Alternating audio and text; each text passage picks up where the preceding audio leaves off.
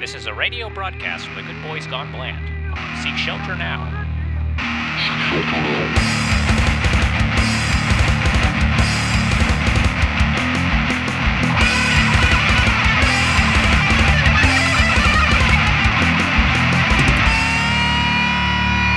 now. Welcome to Good Boys Gone Bland, Season seven, Episode two, The Fifth Element.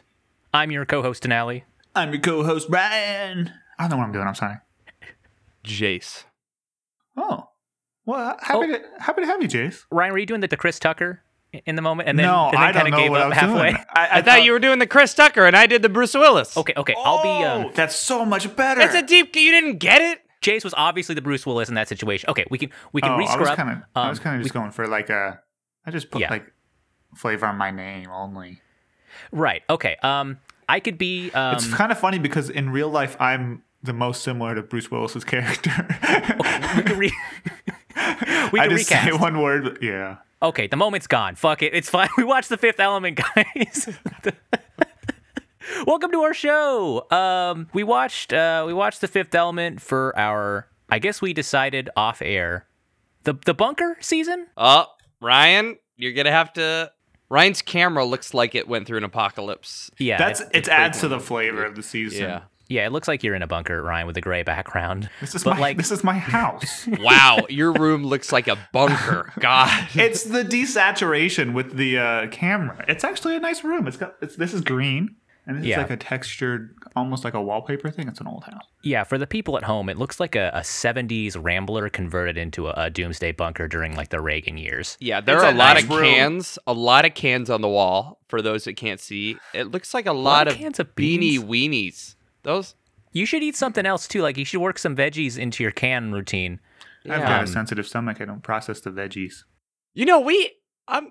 At some point in the season, we need to talk about doomsday preppers. We do. That's. I don't um, think today's a day. I think we okay, should probably yeah, right, right. prepare for it, but we should prep for it. But we can, we can get to that subject um, for our newer listeners. Um, we're a marathon podcast. You know, we marathon ten movies of a similar subject, actor, whatever this season.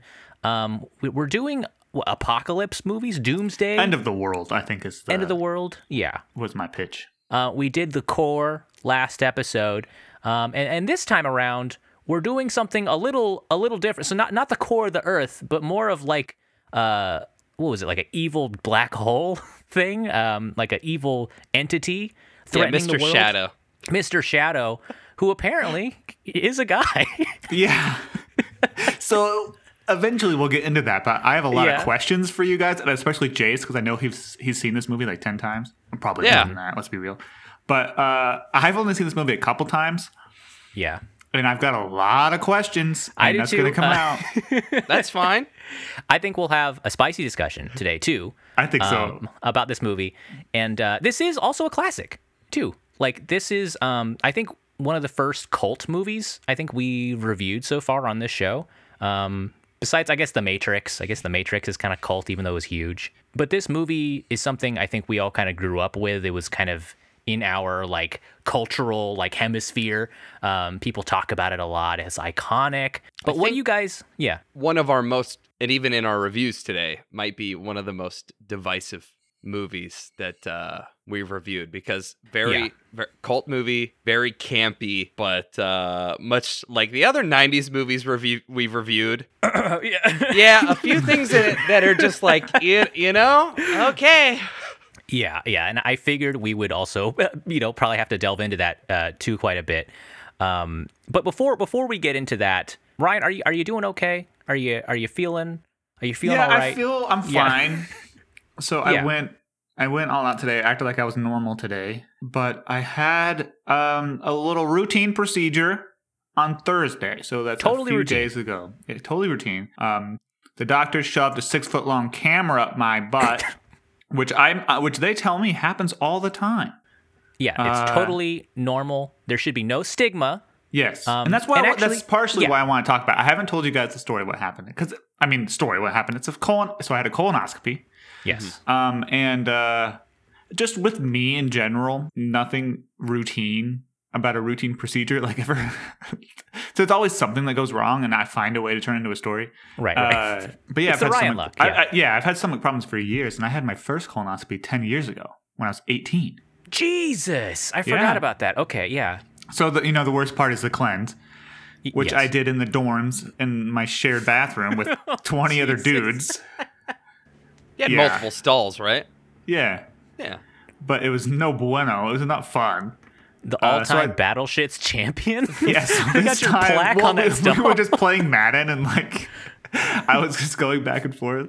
But yeah, this time I did in the comfort of my own home. Was not. I mean, I think medical science has come up a little bit. The drugs are a little bit more uh, tolerable. The, I think just like stronger. yeah, it's, well, it's the time frame is compressed. And... no, that, that's yeah. what I mean. Is like the time frame is comp- compressed.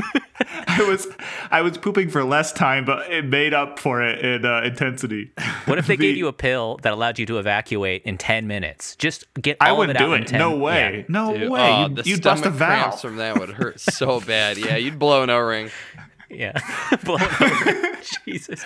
Okay. But yeah, yeah. So, so getting past the gross stuff, um, I had the procedure on Thursday, and I'm not good with surgeries or needles or blood or anything like that. Like I just talked, told you guys about like my arm hurts from where apparently I bruised the I V thing, and that's making oh, me a little Jesus, nauseous. Yeah. But so I go in to this to this to this uh, clinic, and it's a, it's a colonoscopy clinic. Like that's all they do.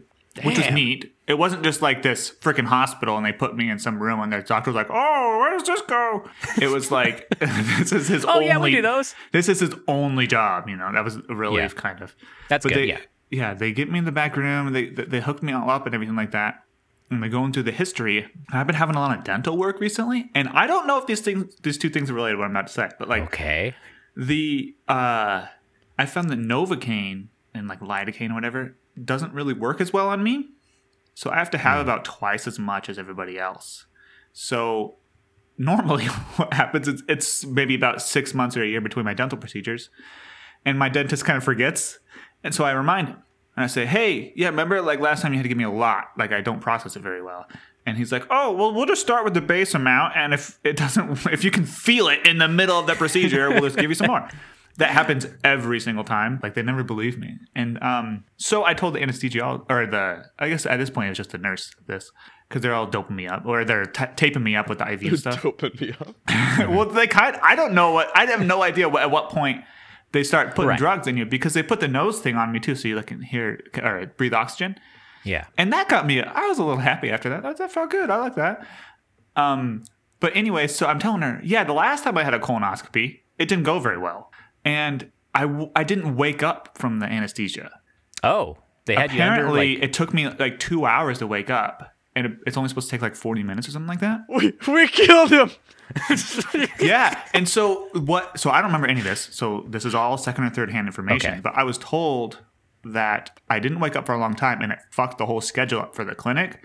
Because oh God. The doctors or like the nurses, they're not supposed to leave you or like go on to the next patient if this right. one's not done, and it's not done till I'm like coming out. Yeah. So it messed the whole schedule up, and they were everybody was kind of grumpy and like kind of short with me like afterwards. Okay.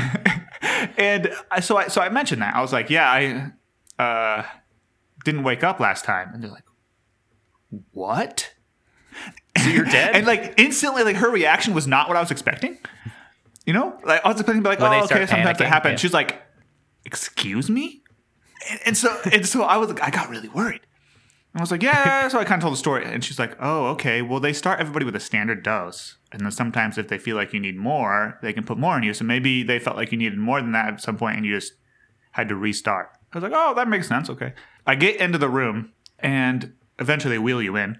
By the way, they don't ask your permission. They don't ask if you're ready when they start wheeling you in. Like, yeah, I, mean, I, I, I want some, like, agency. I'm just laying on this bed. The rails are up. I can't go nowhere. That's freaking me out, man. The rails are up. I can't. I don't know how to papers, put the rails man. Down. There's, like, a trigger or something. And so, like, so I'm really a little nervous. And they wheel me into the room. And the whole time I was kind of role-playing, like, a alien abduction kind of thing. Oh, that's fun. Yeah, yeah. Yeah, I kind of make a little spy. Uh, yeah, yeah. Imagine what he's fucking going under. If you put yourself in that mental state, that you're, you're, you're, that's a winning well, headspace so for we're anesthesia. So I, I, I'm kind of role playing this to all oh, alien abductions. I love U F Os and stuff. That's hilarious. Right. But uh, so I'm like, all right, they start wheeling me, and I start kind of freak out. And they get me to the operating room, and there's like metal pipes and like hoses like hanging from the ceiling, and there's like fluorescent lighting, and the, there's like doctors like huddling in the corner, like I can't hear what they're saying. I don't know. I, maybe I can understand the language that they're speaking. And so I'm like, holy, this is like an alien abduction. Like, it like really started like making me panic. And anyways, so I calmed down. And so I tell the doctor the same thing I told the nurse about the anesthesia last time. And he's like, what? Like the same reaction. And so, oh, and so he explains, they start you with a standard dose. But for me, maybe they won't do so much. They'll do a little bit less than that. I was like, okay, whatever. They told me to roll on my side. They didn't do like a countdown or anything like that. They just, mm-hmm. I just was out. And I don't, I don't remember anything after that, except I woke up. Oh, in the middle of the procedure? During the procedure. Oh my God. So the exact opposite of what happened the first time. You should the, have told him, Ryan. The lesser dose wasn't enough. So I woke up and I hear someone saying, Ryan, calm down, Ryan. Ryan, it's okay. Oh hey, you're okay, God. Right? And I, someone's hand comes and puts on my shoulder. I'm like, it's okay, Ryan. Hey, just breathe. Just take a deep oh breath. And I'm like, God. I'm like, and then, the I, I, and then like the fucking Matrix, like that scene where the guy, Neo, is like held down on the table by the agents and his mouth is like, you know, melted shut. And they hold the little thing, the little shrimp, over his belly button, and it goes in his belly button. It was like that, but with my butthole. And I couldn't, I couldn't talk. I, I was like, I couldn't talk. And I feel this thing wriggling, like this long, like snake kind of thing, like wriggling oh, in my Jesus belly. Christ. And I feel something in my butthole. And, yeah. I, and I'm like, oh. Don't, like, Ryan, don't calm down. Squeeze. and and I hear, give give him two. And that's all. And the numbers, like, I remember them saying, give them, blah, blah, blah. And they weren't, like, screaming or anything. They were, calm, they were trying right, to, like, right. They're professionals. They do something. Yeah, yeah. And so, yeah, and then I woke up in the other room, and they, like, ushered me out the door. I remember putting my shoes on, and then I remember them wheeling me out. Get them the fuck out of here. But then I, like, I was hazy for the rest of the day, yeah. Oh, my God. You, like, fucked up their whole day again. I probably. know. And that's the thing. It's like, I shouldn't have said nothing. But I'm, like, scared Jesus. of, like, when I was sitting there in the bed, I was like, yeah. uh, You know, some people don't wake up. So this could be like my last few minutes. So you should, so that's why you were like, give me half the dose. Like, yeah, I didn't say give me half, but up. I kind of implied like, it. Like, I don't want to yeah. die. Yeah. Then I Googled. Understandable. I, I, you know, I put in this, in the thing, the, into the old search algorithm. Mm-hmm. How often do people wake up during colonoscopies? And that didn't pop up. But what did was like, uh, there's different types. Like you can get a half sedated. So you're like drugged. But not yeah. asleep, asleep. And some people don't believe in like sedation, really. Yeah. So uh, some people do it non-sedated. So it's not like a big deal. Right. It was just right. really weird. Yeah. I mean, so I mean, first of all, Ryan, I'm glad you made it through and you woke up. Yeah. Um. Uh, but it's time to wake up now, for real. It's time what? to wake up, Ryan. Wake up, Ryan. It's time to wake up. Ryan, it'll be okay. This is your mother. No. Yeah, and like, th- so I don't want to scare anybody off, and that's right. what I mean. Is like. There wasn't any pain. Like the worst thing that could happen is, I think, really, you could wake up during your colonoscopy and take it from somebody. Like, it's not something to be scared of. Right. Yeah. Right. Like, I, I would prefer to wake up two hours later and have the clinic. Yeah, I would too. Have, like, uh, be a little upset, be like, whatever, you got up in my butt, we're done here. Yeah. Versus, like, me waking up, be like, oh, they're like, don't push. Oh, fuck. You never want them to go like, oh shit, oh what the fuck, oh. That's always never a good. Um... Yeah, but like Billy so, club him. But they uh, eventually, apparently, they took biopsies or something. So I'm like, I'm a little sore. Right. The old colon hurts, and that's not something that you get to experience that often. It's kind of weird. It's kind of new. Yeah, it's kind of a new type of. It's a new feeling. I unlocked a new feeling. Well, cool. I mean. Uh, that's that's terrifying, Ryan. I don't want, yeah, like we don't want to dissuade anyone from getting colonoscopies. No, that's in really fact, rare. I think the opposite. I mean, take it from someone who's in their late twenties and has had two of them. Like, do it. Like, it's yeah. important. Colon cancer is like one of the leading causes of death for men and women. It's fucking horrific. And, uh, you know, if you if you grew up or uh, if if you saw Fifth Element in theaters, it's time. Make make that fucking schedule. Yeah, that was our connection, is that um, yeah, it's, it's about time, guys. You don't have to wait till you're fine. forty or fifty. Yeah, I have to know? get mine at thirty-five. Yeah, see? Yeah. So it's already it's already in the book. In yeah, the book. It's not bad. It, it's not even a, it's not a surgery either. It's just it's I've like had traveler's diarrhea for two weeks. I'm, yeah, Jace, maybe cl- you want to s- you can cleanse my schedule. System. I was just like, be like, oh, I'll just He's go back to Mexico out? if I need yeah. to be clean. Oh, this guy's already cleaned out? He, he, hey, this guy called. He said he's already cleaned out. We, we got room in the schedule today? We can do him today really quick. No, okay, that's the other thing. This is the fun people watching part. I was in the waiting room, and it's kind of a, the clinic is kind of a one-way clinic. You come in the front door and ironically go out the back door. But like when I was in the waiting room, some guy came into the lobby and was like, hey, I filled out this paperwork like weeks ago, and I want a, I want to be scheduled for a colonoscopy. Uh, like I want a colonoscopy. And, and the woman at the desk is like, um, you have to be like diagnosed with a reason for one. It has to be like ordered by your doctor. And he's like, no, I filled the paperwork out with you. You have my information. Like, schedule me a colonoscopy. And she's like, well, it has to be cleared with the doctor. So let me get you a P A. And right. It has to fit with the doctor's schedule. So if you wait around here, I can like get someone to talk to you. And he's like, I can't wait. I have an appointment. It's like, what? Just these people. The type of person who would come into a clinic, demand an appointment, and then say they can't schedule an appointment because they have an appointment. It's just it. Some people are just are just all vibes, you right? Know? And like I, I, I also he's trying to say it's like the this clinic's fault. That he that he doesn't have an appointment already. When, right. like, I've seen him try to make an appointment, and he does not do well, so I don't believe him whatsoever that it was the clinic's fault.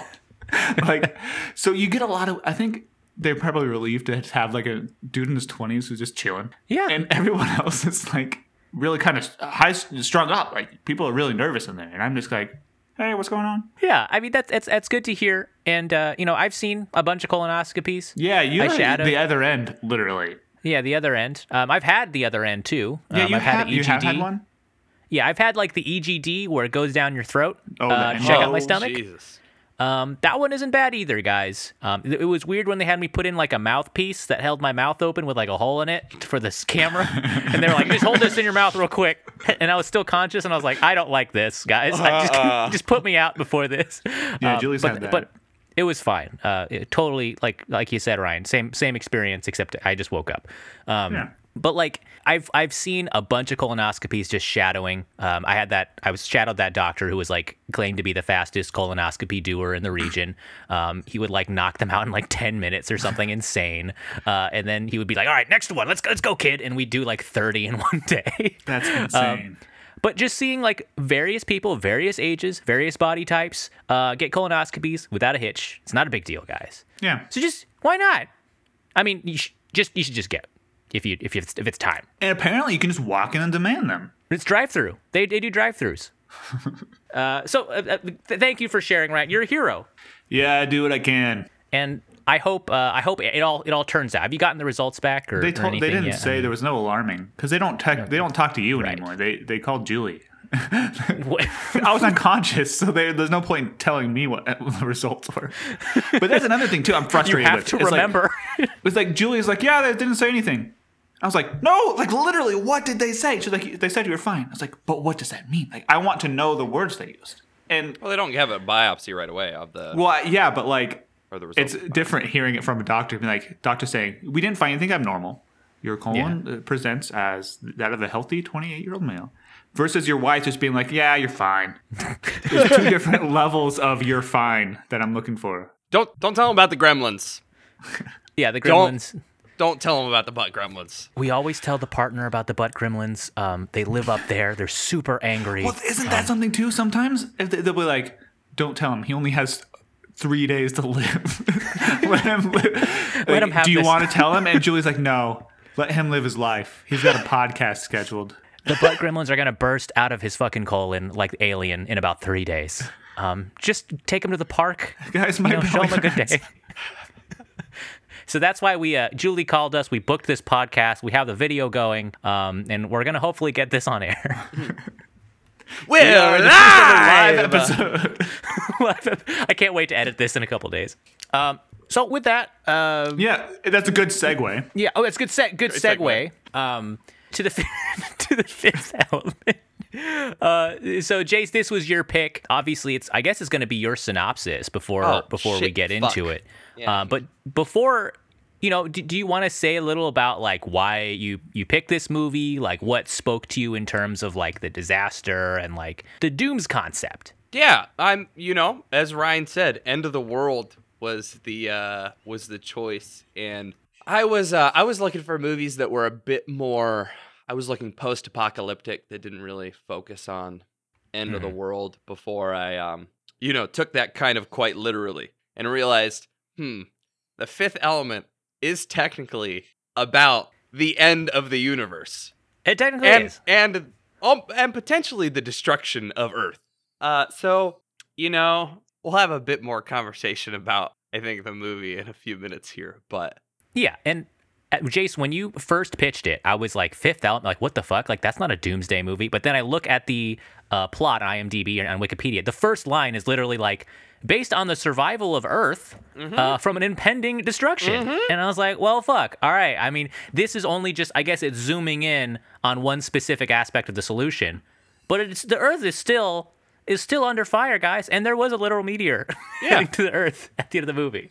When I think about this movie compared to The Core, you know, the the problem, the theme of the problem, motif. What's a motif? What does motif mean? I don't think anyone knows what motif means. Does anyone yeah. know what motif means? I don't even know. I think it's made up. Uh, you know, the theme is like kind of the same. Yeah. World ending. World ending. Very, very different. Insane solution. Uh, way to get to solving the problem, I guess. Yeah. Yes, I I, I would say so. Uh, so, Jace, do you want to give like a a synopsis, uh, just like a loose retelling? What, like refresh people's memories, just yeah. kind of like what the deal is with this yeah, movie. Yeah, the fifth element. If if you if you uh, if I front load this with a little bit of detail, mm-hmm. there's an evil comes back every five thousand years. Evil. An alien race has found the way, found a way to stave off that evil by using the, the powers of the the five elements: water, earth, earth, air. Was it fire? Air? Fire. I fucked up the. I think the fire air. Yeah, those are the elements. The the five elements. They stave it off. Uh, at some point, these these stones that represent the five elements have to be moved off world because the human race is a piece of shit, essentially. And we get time cut very early in this movie to three hundred years later. Yeah, goddamn. Uh, to uh, to the impending evil is coming back, and through a bunch of, uh, I'll just say it now, space opera hijinks. Sometimes we, literally. Some, yeah, we end up stopping uh, Mister Shadow, the, the end of all life as we know it, and averting the end of the world. And there you have it, folks. And honestly, it's they're very vague about kind of the premise. They kind of say like one sentence, and then you're just kind of being like, okay, like there's a fucking evil. You have it's to, coming. You have to like yeah. accept it for its face value. Yeah, right. And I guess we can we can start by maybe discussing like what Jace outlined, the premise. Oh, because I've like, got we, questions. I, I we do too, and it's it's not very clear, is it? No, and that's something that I think this movie doesn't do well. Is that if they wanted to make a soft sci-fi movie, like have a lot of the questions end with, I don't know, as the answer. Like, whereas this, there was always an answer, and they didn't want to be too sci-fi. There's some mysticality to it, um, mm-hmm. but there was always an answer. And the, the answer had, it couldn't be complicated. It had to be super simple. When you could just be like, I really don't know. There's a lot of stuff we don't understand. Right, yeah. yeah. That'd be, that'd be fine. But I don't understand the enemy. So the whole time, like the that alien race knew it was just a ball of energy. It's a ball. Yeah. Yeah. The way they explain it was, and every it, its five... name was Mister Shadow. Like it took on like an anglicized version of, a, of, a, of a proper introduction. To be fair, it was two people that called him Mister Shadow. That's true. It was um, right. Yeah. Jean-Baptiste Emmanuel Zorg. Thank you. And his secretary. Yeah, and I think that was just a projection, right? Because the premise is the three planets go into eclipse every five thousand years and opens a black hole, releasing, quote-unquote, the great evil, which manifests as just this lava ball in space, yeah. right? Um, oh. This lava ball is, like, invincible, and what I appreciated in this movie, they did the disaster movie approach, um, which is try to immediately blow it up with nukes, which I, I definitely appreciated yeah. in the movie. Fuck yeah, U S military. Pretty accurate. yeah. They shot like a hundred nukes at it, and the priest was like, no, don't do that. It's going to make it get bigger. And they're like, fuck you. And then it, it, they blow it up, and it gets like twice as big, and they're like, ah, beans. And they die. And that's like a very disaster movie uh thing in there. Try to nuke it. Yeah, but only that works. I don't understand. It, it was this bad entity right. only going to destroy Earth because uh, it, so, it, so, cause, yeah. cause it came up in our solar system and it was headed right for Earth. Was it just going to go around the universe? Why did those other the other okay. race care so much? It's so for whatever reason, and I want to put Deep this breath, out yeah. here now. This movie's very satirical, and I think the the choice is that yeah, it's weird that within a pyramid on Earth is the place of light that this thing needs to stand at to end all life.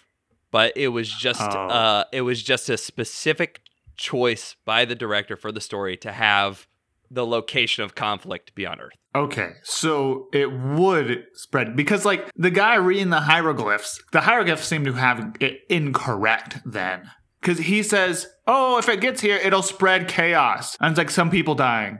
Um, no, it won't be way worse than that. Yeah, it's because it's supposed to eradicate all life in the universe. Okay. Multiple alien species. So that was one of my big, yeah. my, my big question. And then Earth was just the central point because it was happening there, like Jay said. Yeah. yeah. Okay. And so the, the concept is, you know, you have these four elements that are represented in stones. And then you have this fifth, quote unquote, perfect being, a, a humanoid um, who is going to combine with these stones and create a mega laser, a super weapon that will eradicate the evil and stave it off for maybe another five thousand years. I think it sounds like there's like a cycle or Just something. Just another five thousand years. Yeah. Because it gets generated by the eclipses. Oh. There we have it. It's, it's airtight, guys. Uh, and then what what I appreciated, too, is like like what we mentioned, uh, like the character of Zorg, played by Gary Oldman, was like, he was first of all, he was great, as expected. Um, I love that he also hates this movie and really did, he said he yeah. phoned he phoned it in, but he did so good. Um, and his interactions with Zorg are fucking hilarious because they like scan the evil and they're like, it's making a collect call. Like, he calls this motherfucker on the phone and he's like, hey, did you get those rocks that I super need? Yeah, I appreciated that difference versus the core, where the the whales apparently made a phone call, and that really didn't make sense. Well, we've got an interesting theme with collect calls being dialed in in our movies from so entities. Far. Yeah. Oh, uh, I I want to draw another connection between the two movies. Yeah. What do you think happened more? They said the name of this movie in this movie, or they oh. said the name of the core in the core? Oh, oh Jesus. Probably okay. this one. I think um, objective. Like, oh, she's the fifth element. Doom, doom, doom. And then like, oh, if we have four elements and we get one, what would that extra one be called? I'm the fifth element. All I think the time, every ten minutes. Functionally, it has to be the core, though, right? Because they're talking about the this core. Motherfucker. Forget the core. Like, the core. I the think core is approaching. They said the inner core and the outer core, or the Earth's core. A lot. So it doesn't count unless they say the core? Yeah. Yeah, because they didn't weren't saying the movie name, you know. All right, fine. Well, I, I Unless I they see... were going, the middle core. The, wait, the middle core. The core. The middle of the core. Uh, this movie, they, they did say the fifth element at four minutes, thirty seconds. I oh. did have a timer going. Oh, right you off did count. Because I was like, I bet these, I mean, I bet these dudes are going to say the movie title. I feel like these types of movies that, I mean, it kind of edges, it, I think it is dad core. They say the movie title a lot in dadcore yeah. movies. Yeah, I um, think that was the point. Again, like I think a, a great portion of this movie is is satirical. And mm-hmm. you have Bruce Willis just being an absolute copy of his Die Hard character. Yeah. And being completely understanding of that and then them being like, the fifth element. Yeah. I appreciated that humor uh, right off the bat, too. Starting with the Egypt scene, um, where there the uh, the famous Aziz Light line and all those those gags and the aliens showing up. Um, it's a goofy movie. One thing that bummed me out though is that the one alien that got fucking stuck in the tomb. Like, what's he? They didn't yeah. even show him again. Why did his I, homies just leave him? He's like, oh, it's fine, guys, just go. He's like walking just at like this like very leisurely pace, and the priest's like, no, dude, hurry the fuck up! Like you need, you could you could make it through the door. Time does like, not matter, only life. Take this yeah. key in my finger. And not even like a, oh, fuck, my hand just got crushed scream from the other side of the door. Yeah, and uh, his friends weren't like, hey, maybe we should check to see if the dude with the key that will stop the end of the universe got out of that room that automatically closes when gunfire like yeah. happens nearby. Hey, did Jeff did Jeff make it out? Uh, let's do a head count real quick. Um, no, Jeff. I don't All see right. Jeff. Let's Jeff's just peel our out, boss. Out of here. Uh, yeah. Who signed our paychecks now? That was just, they had a very little regard for, for their own lives with each other, despite saying that they care a lot about life. Also, how, how do they be. become so powerful in the universe if they can only walk at like the pace of a snurtle? A snurtle? Snurtle. That's a snail turtle. Yeah. Snurtle. It's it's in the universe. That yeah. exists in the universe. Yeah, yeah, yeah. Snurtles. It's well, I mean, it's it's a standard um, attack damage tank build, I think, where uh, it's it's not much mobility, but they can absorb a lot of damage. Wow, well, no, Snurtles. They can't. Their their ship got shot like twelve times. Yeah, and that's and another thing I want to bring up. Blew up into how infinity. did they? How have they been guarding the universe for thousands of years in this giant interdimensional spaceship and have never been attacked by two of the tiniest freaking ships I've ever seen in my life? Hey, yeah, these guys are idiots. What, do I, you have the same problem with fucking Star Wars? Piece of shit? Yeah. Well, okay, fine.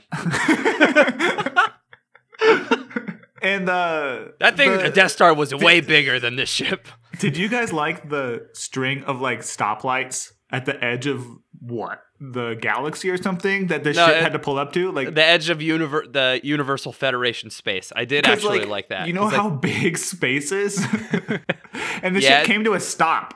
Like those ships are going hundreds of thousands of miles an hour. They're not just going to come to a stop. Listen, it's like technology beyond our comprehension. It's I probably a it works program to put like stop signs every couple light years, just to you know kind of have like, to fix the problem. They yeah, so the three dimensional aspect of that. But I think they do that in Star Trek too, like on the edge of Federation space. Yeah, Star Trek's for nerds though.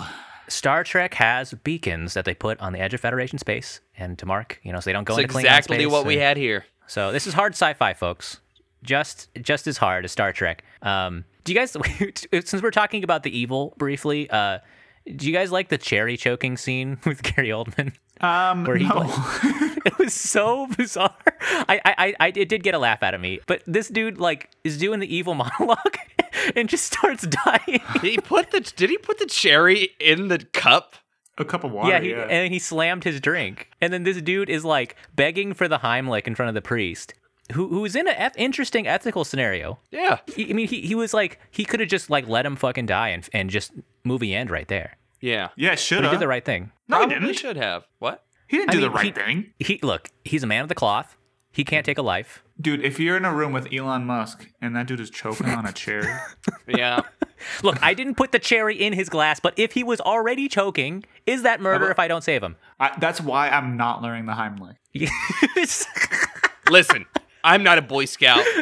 I'm not a priest. I don't have any moral compass guiding me towards saving your life. But it is kind of fucked up to watch you choke to death. It's yeah. It's kind of unsettling. There, that's Wait. the side note. There is an episode of Always Sunny in Philadelphia where that literally happens. Frank starts choking at the at dinner, and everybody just sits there and watches, and it's like, "Come on, come on!" The waiter come and save him, and then something like that. Yeah. Frank completely disowns everybody in the group. Wait, Ryan, is it ethically sound if you, okay, for example, you don't give the Heimlich, right? And someone you want to die is choking and you and you don't do it, but you purposely didn't learn the Heimlich in anticipation for an event like this. So you can legally say, I have no idea how to medically administrate this life-saving intervention. So, um, and, your, but I your purposely question, didn't learn it. Your, yeah. your question is directed at me. Oh, and right. You're saying, so, okay. Do you know if they, there's no, ethics here? And I, there's some implication that I would know whether or not something is ethical when this just came from my brain. like, uh, okay, let's just let's remove this from the law. Um, just just generally, do you guys think that's that'll hold up? Yeah. Uh, if if I say uh, I, I purposely didn't learn yeah, this, yeah, I don't want that responsibility. I don't want to put someone's someone's life in my hands. So we could we could plant cherries. It's just, I'm just saying it's an assassination. Oh, if you uh, plant viable. cherry tr- cherry trees, was that what you yeah. Say? Okay, so you you flood the market with cherry drinks. Um, mm. So it's all very indirect. You assassinating this guy. I think as long as you're not like purpose like hiding stuff in their food. Okay, okay. I think this I is made sound. you I, this nice cherry compote. Don't choke. Be careful. So if uh, if like a terrible person chokes on a cherry, just like F B I, like I didn't fucking do anything. Just uh, I just want to like make that super clear right now. Yeah. So don't do anything. Yeah.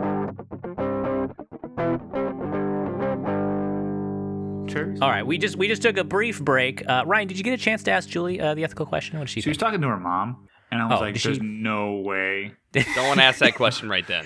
No. Do you guys think? Uh, uh, I guess for this this this next portion, um, I do want to to kind of bring up right after we kind of talked about this off air too, but like the director, writer, you know, producer guy of this movie, Luc Besson, has some pretty chilling allegations against him um, from multiple women, mm. and also has an extremely troubling history of, I guess, like literal pedophilia, uh, marrying a sixteen-year-old that he knew since he was twelve, um, amongst other things. That was, it, it's just, it casts, I didn't know about this, like, before with this, with this movie, growing up watching it, and it casts a pretty long shadow for me on the rewatch. Yeah, for um, me, like... not knowing the specifics, but knowing in general about his reputation, like mm-hmm. the now even in twenty twenty-two, movies that do shit like Bruce Willis kissing the girl who's sleeping, like oh Jesus, yeah, yeah.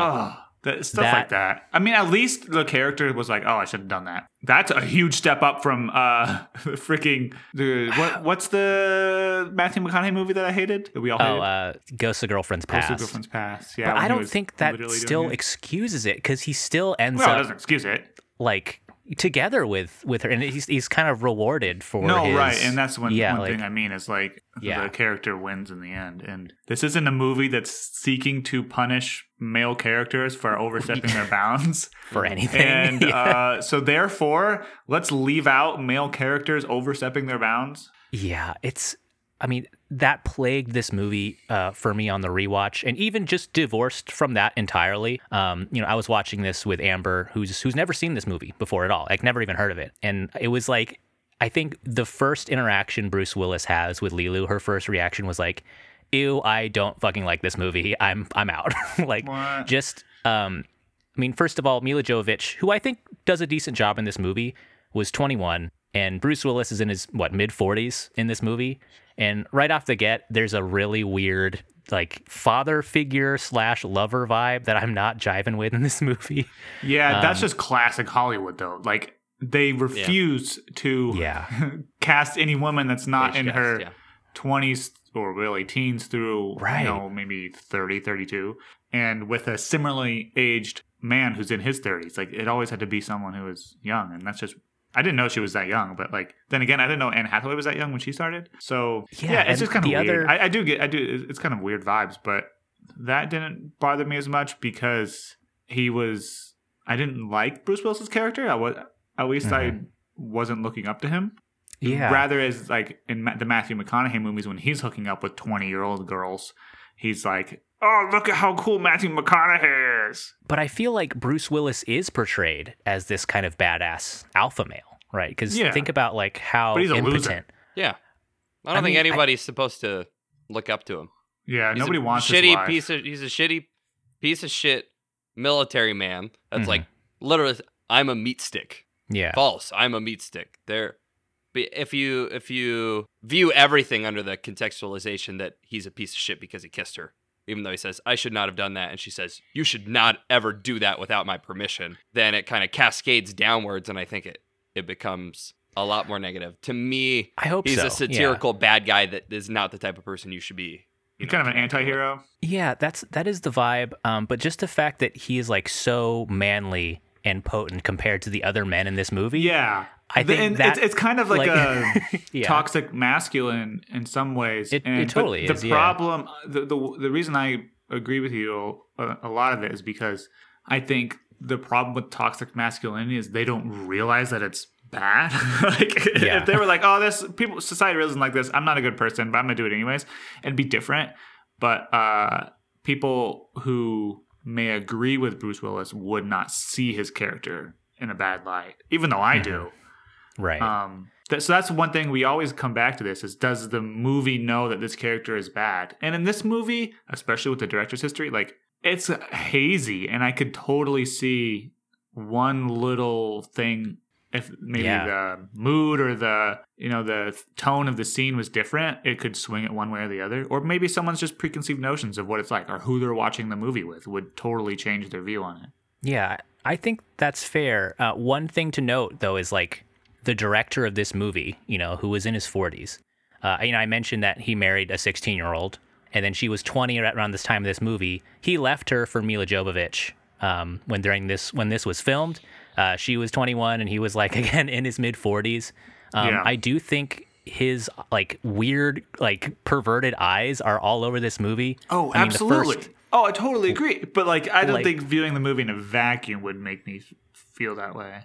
I mean, I felt I, I did feel that a bit on my end because like the first thing that happens when Mila Jovovich is regenerated out of the hand, which was a cool scene. Um, was like one of the men are just like, I'd Ooga like to booga. take a few pictures yeah. for yeah, science, oh, of course. Totally and agree. I'm like, oh, Jesus I, I do Christ. Think and that was played that those for laughs. Like, were, yeah, it was played for laughs, but I think those characters were losers. Like the, the movie obviously displayed them as being losers who had never seen a woman before. And that was, my, I, I still think it wasn't good anyways, but like mm-hmm. it was ridiculous. It was over the top, but I don't think that part was in a vacuum would, would be problematic. It's just like, I felt like every scene where someone's interacting with Leeloo, it was always about how hot she was and how perfect she I was. Agree. That was weird, yeah. Yeah, I just learned about the um, born again, born yesterday, born sexy yesterday. Oh.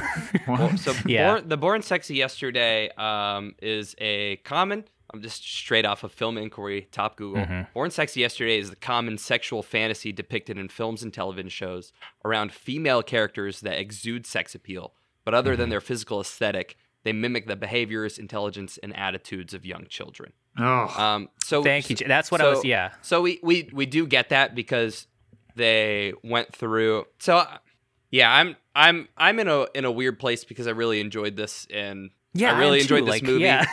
But I didn't take the, um, you had mentioned what the director did, but I kind of viewed it in a vacuum just because, mm-hmm. um, for better or for worse for me, understanding that uh, people can make a product uh, and then be absolute entire pieces of shit. Like I think probably most everybody in Hollywood's a piece of shit, so maybe we should be more critical. Um, but I kind of just, mm-hmm. yeah, for better or for worse, pre- probably yeah. for worse, I, I don't.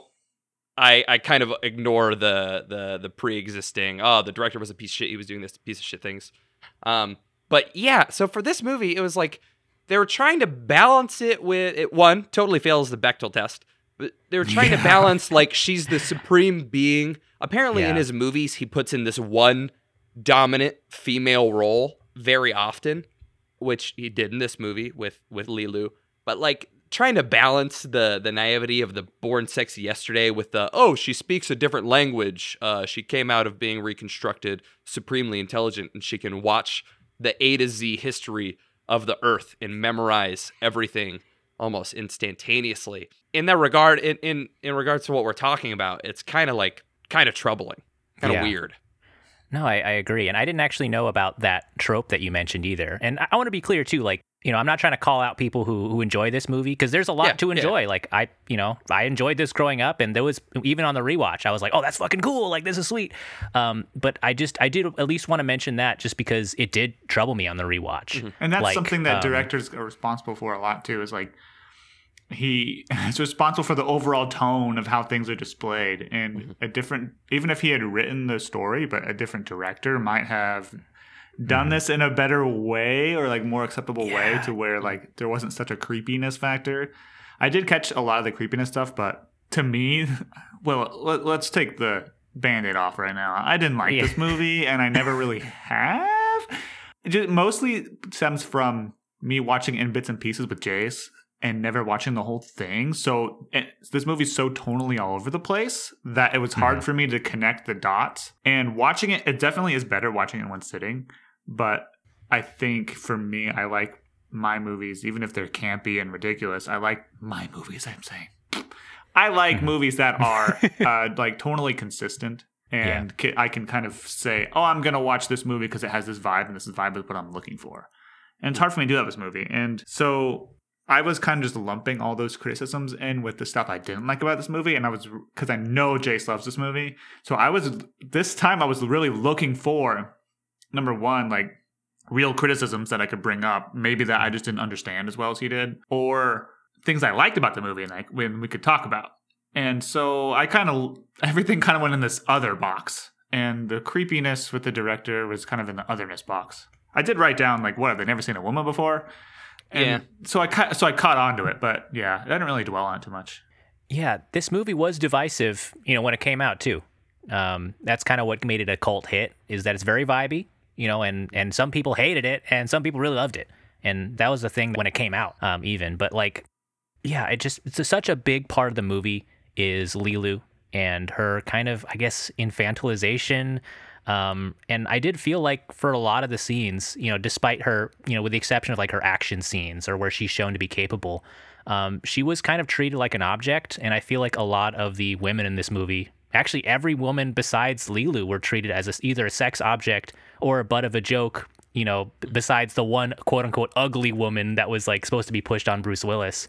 And and that part was just, I mean, this is obviously the nineties, but it's it's just like a splash of water in my face when I when I see shit like this. And kind of the first first line when Bruce Willis is introduced, you know, he's like, oh yeah, that's why I'm single, because of that quote unquote two time and slut that left me, and like I can't find the perfect woman, and like that's, you know, shit like that. Whether or not it's it's intended a certain way, it does come off a certain way into the audience. You know, audiences will internalize that and be like, yeah, I want to be fucking Bruce Willis. Like, women suck. And besides this one woman who shows up and she's perfect.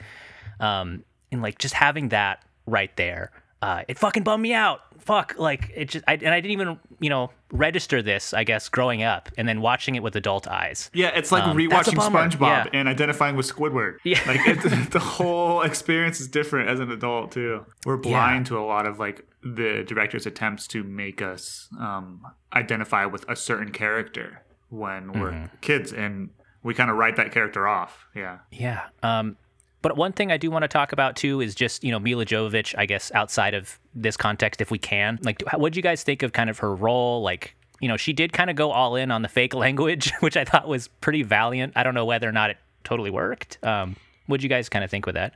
She's fine. I thought that it was just a standard role. Like she didn't, a lot of it was physical, you know, um, she didn't have to display a huge emotional range, and she didn't have to give a performance where she was a believable human being, which sometimes right. is helpful, I guess, yeah. uh, for selling a character. So there's not really much to say. I, I think it's, she was just kind of a, she did fine. Don't get me wrong. Like I liked her performance, but it's nothing really to talk about too much, because I can't be like, yeah, she did a really good job. She totally sold alien from another planet that has never been existed before. I don't know. I don't have a frame of reference. Yeah. I think, I think I liked her in the role. Like, um, cause this was, I think, one of her first performances. And I think she kind of sold like, I mean, some of this, some of the shit they're asking her to do is pretty ridiculous. Like just some of her reactions, her pounding on the glass and just shouting this like crazy language. Like that's hard to sell as an actor. I'd feel pretty yeah. fucking uncomfortable trying to pull that off.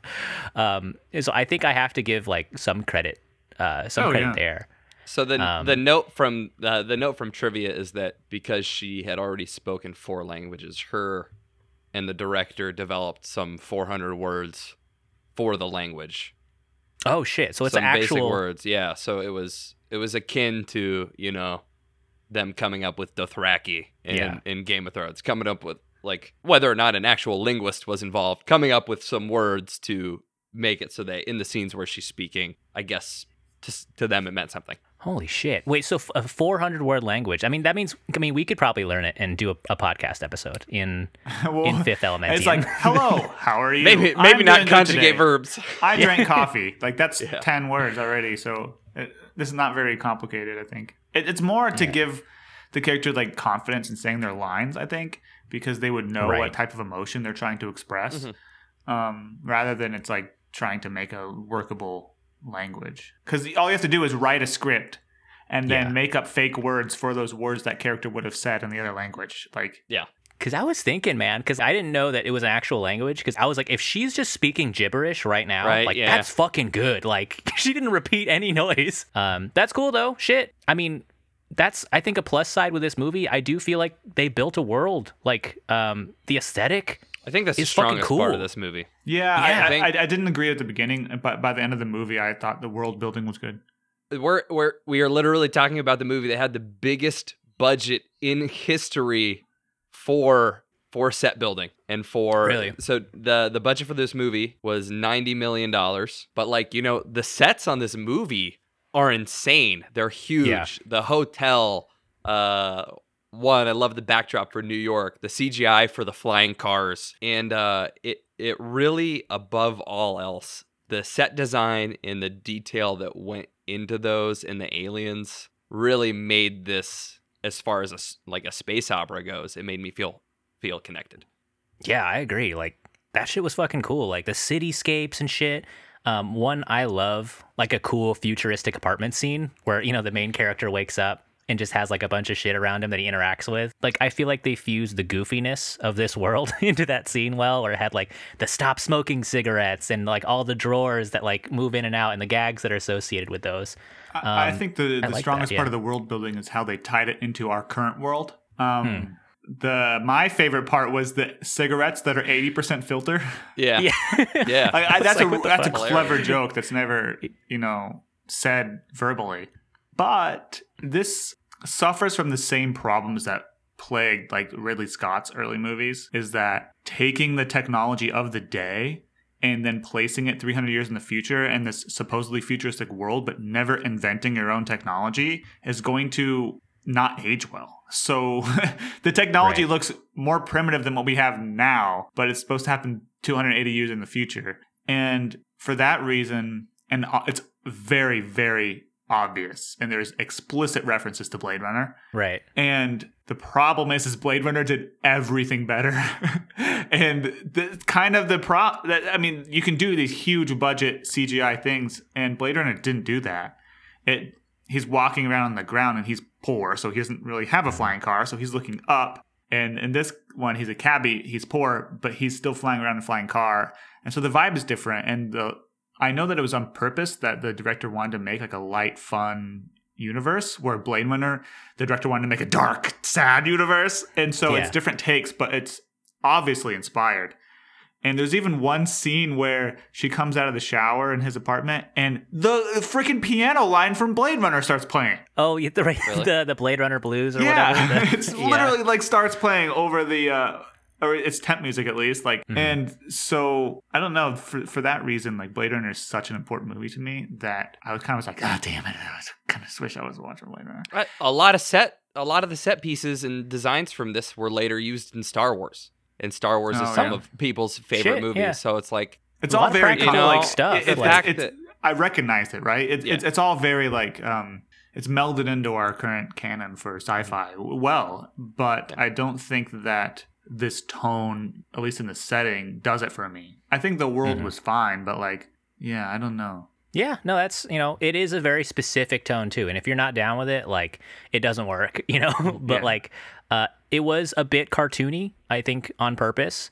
Um, I don't know if that's kind of like a, a French, like, aesthetic thing, because I remember watching this at first, my dad kind of explained to me, he was like, yeah, this is made in Europe, the different sensibility, it's gonna be kind of goofy and weird. Yeah. uh and, and uh there's like, you know, fight scenes where Leeloo like slaps a guy in the face and does like a Looney Tunes like like um and there's all these gags. uh Bruce Willis just casually kills like a bunch of generals in the freezer. um it's they just all, like they this, all survived. You think would yeah. they, did they, would yeah, they, they oh, yeah, they did. The, they came out in the movie later on. Yeah. Oh my god. Yeah. Well, I guess they have the regenerating uh, technology. But yeah, that was super fun. I I love that bit. Like, forget something. Yeah. He's like, whoa. He's like, oh shit. It's like forgetting like, wow. leftovers that you have in the fridge. You're like, yeah. Yeah, and, and to speak more on the aesthetic too, like the alien designs, I thought were sick. I liked the weird golden egg. Uh, boys that showed up in the beginning. Um, I thought that was an interesting choice. And then um, the diva scene, I thought that was like pretty captivating. Um, who, uh, fun fact, is portrayed by uh, Luc Besson's first wife. She uh, she was the blue alien.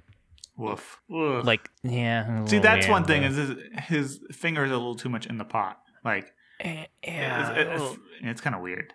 The yeah. The Anyways, scene was good. We don't I talk mean, about that. Yeah, like the I liked the the opera and the weird like fucking dance music that came on and the fight interplay. See, I think this the, is the my end. biggest like, disconnect. Is that was yeah. that's my least favorite part of the movie. Yeah, I really you didn't don't like, like the action scene. At the, end uh, the action scene itself or, maybe was okay, but like I didn't like it intersposed with that music. I didn't really understand what was going on. I didn't like the opera singing music. I didn't yeah. understand why everybody's minds were fucking blown by this opera performance when it was just like a rather typical opera performance, and they flew out alien. there specifically for it. Like, it's it's not like they're like, Bruce Willis is like, what? Well, so, I mean, I I feel like, and don't get me wrong here, I feel like you're assuming that because it's the future and there's technology, that everybody in the universe is now suddenly so used to having their minds blown twenty-four seven that the mundane such as opera becomes boring and bland. But yeah. this is a dude that's a cab driver. Yeah. That's, that's like everybody, you when you get the call from his mom that's like, you bastard, you got a fucking, you got the trip to the hotel on this super cool planet. It's like, there are two hundred billion people in the universe, but they're still living the same old boring ass lives that we are here. So him yeah. being there is like, could be fucking huge for him. It's like the first time that I went to see an opera show. Maybe he's never done that yeah. before. So he's like, oh, fuck. Oh, it's fucking. Yeah, but it was weird that he liked it. That, that's kind of well, what I mean. It's like, it, you know, the the so drums they, and the synths, it comes out of the opera too, opera singer too. So you know, they, uh, there's no instruments. The whole point of the of that choosing that opera is because of the difficulty in singing it. And there is in the unmodified version a high F above a high C. I don't know, fucking something stupid. Something incredibly right. difficult perf- to perform. And then they, I think, played the track over itself with the singer to make it in such a way that it's impossible. Um, well, right, but that's yeah. one noises. reason why I don't really feel like I enjoyed it. Is yeah. that okay. like, it's so weird and out there, and like I think it was a meme. To yeah, be entirely right. honest. But like, yeah. there, there's a certain aspect of the movie where like, oh, okay, I can kind, I kind of understand it's an alien singing. They won't sing like a human. It would sound it sound weird. Mm-hmm. Like at some point, say the joke and move on. Mm-hmm. Whereas if it plays for like three minutes, I just get annoyed. Like, because I don't like the singing because it's not how a human sounds. It's kind okay, of well, like we established self-defeating. Ryan doesn't like singing. oh yeah, I had singing. this funny, I had this thing. I was like, is this what other people? Like, it, it, so, okay, I gotta calm down a little bit because uh, it, just looking at that alien and it, let's be, let's not be alienist, but let's okay. agree that it looks weird. Okay, right. You can't fucking say an alien looks weird, all right? That's that's not cool, all right? Like, who knows? This is broadcasting out in space, potentially, and there could be a fucking blue alien out and, there. And, and, and let's... And, And maybe let's agree, for the sake of argument, that okay. it doesn't sound particularly pleasing on its own. Oh my! Okay, okay. all right. Listen, listen, Ryan, I gotta so, edit so, this so, show. So if, if like, you let, let's, for the sake of argument, take those okay. for granted. Okay. Why didn't they just have Linkin Park in space? Yeah, exactly. But no, let's just take those two arguments. With... That's how I feel when I'm watching Julie Andrews sing in a movie. God damn it. Okay. Fair enough. So take those emotions watching that alien sing. Like, oh, this kind of sounds funny. I don't really enjoy this. And, okay. oh, it's a weird looking thing. I don't know. That's just, yeah. Maybe that, maybe take it from of, this that's view. That's why I'm not it's charmed like, by Princess Diaries two. Opera is for, like, rich, snooty fuckheads. And, right. you know. Such as. This scene is that. F- so, sentence. Like, do you want me to say um, Julie Andrews? No, stop. I will not accept this Julie Andrews um, slander. I'm not, I'm not on the I'm not on the Andrews slander, but you know, like maybe you can take it with like a oh no, never mind. Listen, Ryan doesn't like singing. He doesn't like aliens either. So aliens. I don't know that down, I would love that. I'd be like, you know, sitting in that audience, like I'd be bopping. I was fucking bopping to those beats. The drums, I at least have like a professional drummer, like make the drum. It's like boom, boom. Boom, boom, They're boom, alien drummers. Yeah, but like it's like when you someone says, "Oh, I know how to beatbox boots and cats and boots and cats." Like, no, Let's you don't. Keep going. No, like there's the professionals who actually know how to do it. I'm not the professional beatboxers, but like there's there's people who really know how to do it, and it sounded like so. Like the director was like, "Hey guys, I got this little new little thing. I made this cool little sound, like little thing on. You, you, we should put this in the movie." And they're like, "Okay, we you're our boss. We have to say we like it." So what Ryan's saying is that everybody should give up on their hopes and dreams and their new hobbies before yeah. they get started because you're going to suck. Uh, well, you're not too far off. In Ryan's defense, the diva has no ears. in this movie. Oh. So maybe well, she. Then what were those long blue tube things? I think I think those were appendages, right? Like, or sensors. Maybe she has senses that we don't have, and the music is like that's processed how she, differently. Like, that's how she won. Like that's how she connected with Leeloo, right? The sensors, like, like she didn't actually kind of get shot. Thing. She got Leeloo got shot. I think she actually got shot. What? I think she did. I get thought shot. She mind melded with Leeloo, and that's why like the the music was timed to the action scene. No, dog, people were shooting in the fucking theater. But she got shot at the same time Leeloo got shot. But I, mean, I don't think in the same spot. You know, I I thought that was the implication because the scenes happened next to each other temporally. Yeah, but I mean, I do think a bullet like physically hit her. Yeah, I think she. I got... mean, well, I mean this. I think this is a good segue to the the solution here because uh, she. I mean, she's she gets shot right in front of Corbin, mm-hmm. and Corbin's like, "Where's the stones?" You, oh, you the said opera singer has the stones for some reason. By the way. Yeah. Well, they said the aliens gave it to her because they trusted her. Yeah. Yeah, it's not hard to shoot someone on a fucking stage. Give it to someone else who just like hangs out in a room with a lock on the door. But they I did that, little... and that room got broken into. It did. But they had two decoy stones. Uh, I think it was a little wild where she was like, the stones are in me, and then dies. And Bruce Willis is like, okay, well, I think I'm just going to start digging Dig through the bullet wound. Dig it straight in the tummy. Just I mean, where were they going to be? Would she get like a... a Brazilian butt lift, but with the rocks? He's not gonna... But is that why she... Is that why she died?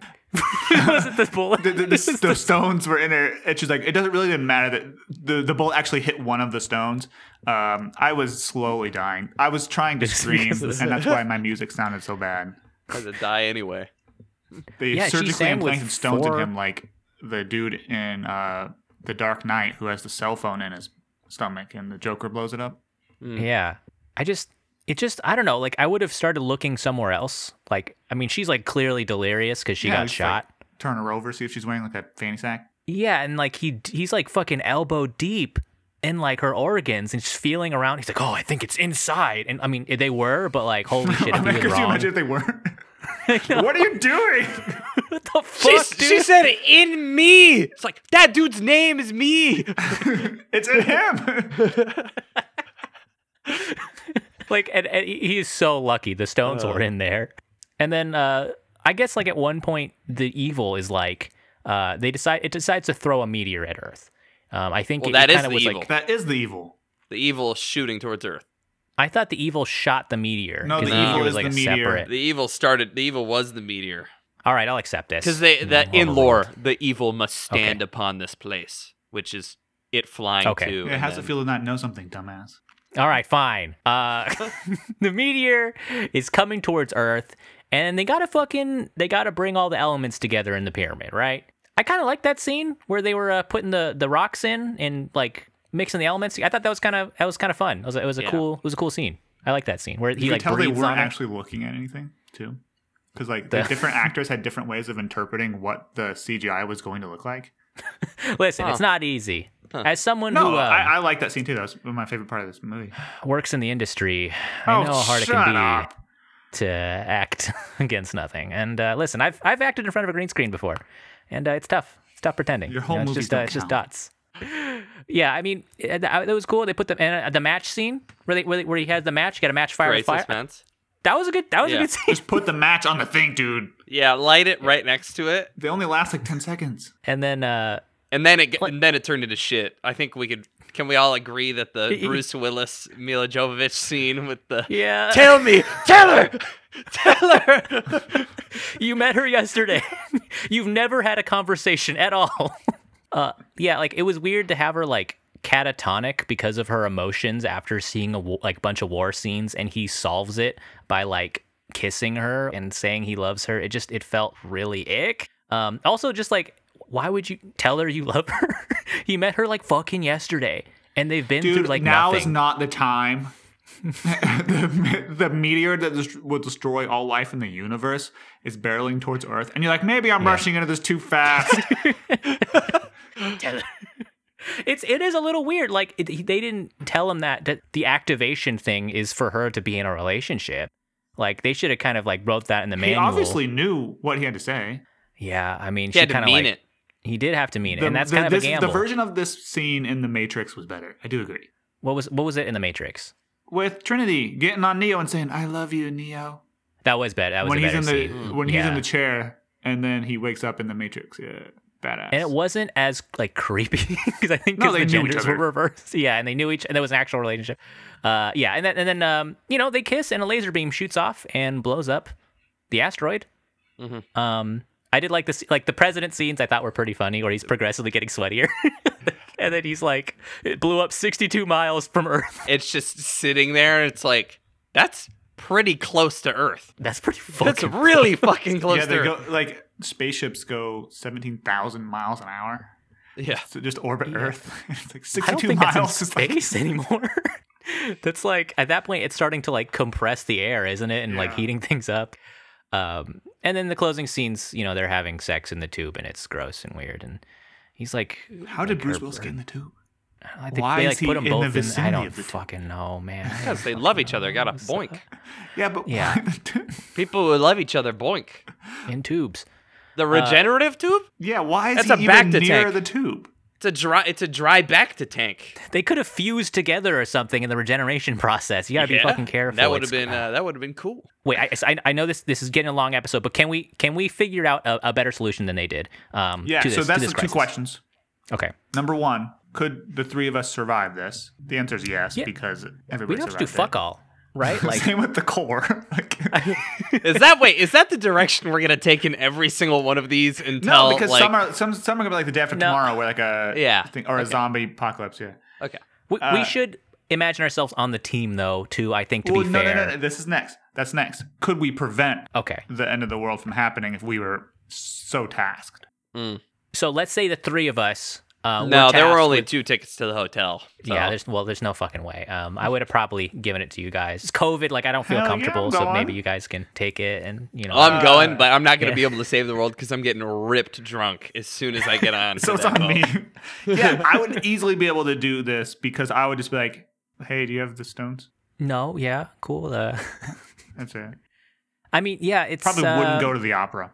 Yeah, I mean, you wouldn't have gotten the stones out of her, her body, though, That's if you didn't go to the opera. Oh, yeah, yeah, you would have not been there for her to tell you that they were inside of her. You would be like, ah, shit, I don't know where the stones well, are. Well, if I'm anything like Bruce Willis, I'm just going to stick my hands in her gunshot wounds anyways. Uh, like, uh, one thing to men- mention, though, about Bruce Willis, like, the reason why he got the mission is he's Special Forces, retired, Green Beret shit. I mean, this dude, at one point... did like one v seventy a bunch of aliens. I don't think I could do that. It was a pretty um, sick scene to me. Yeah.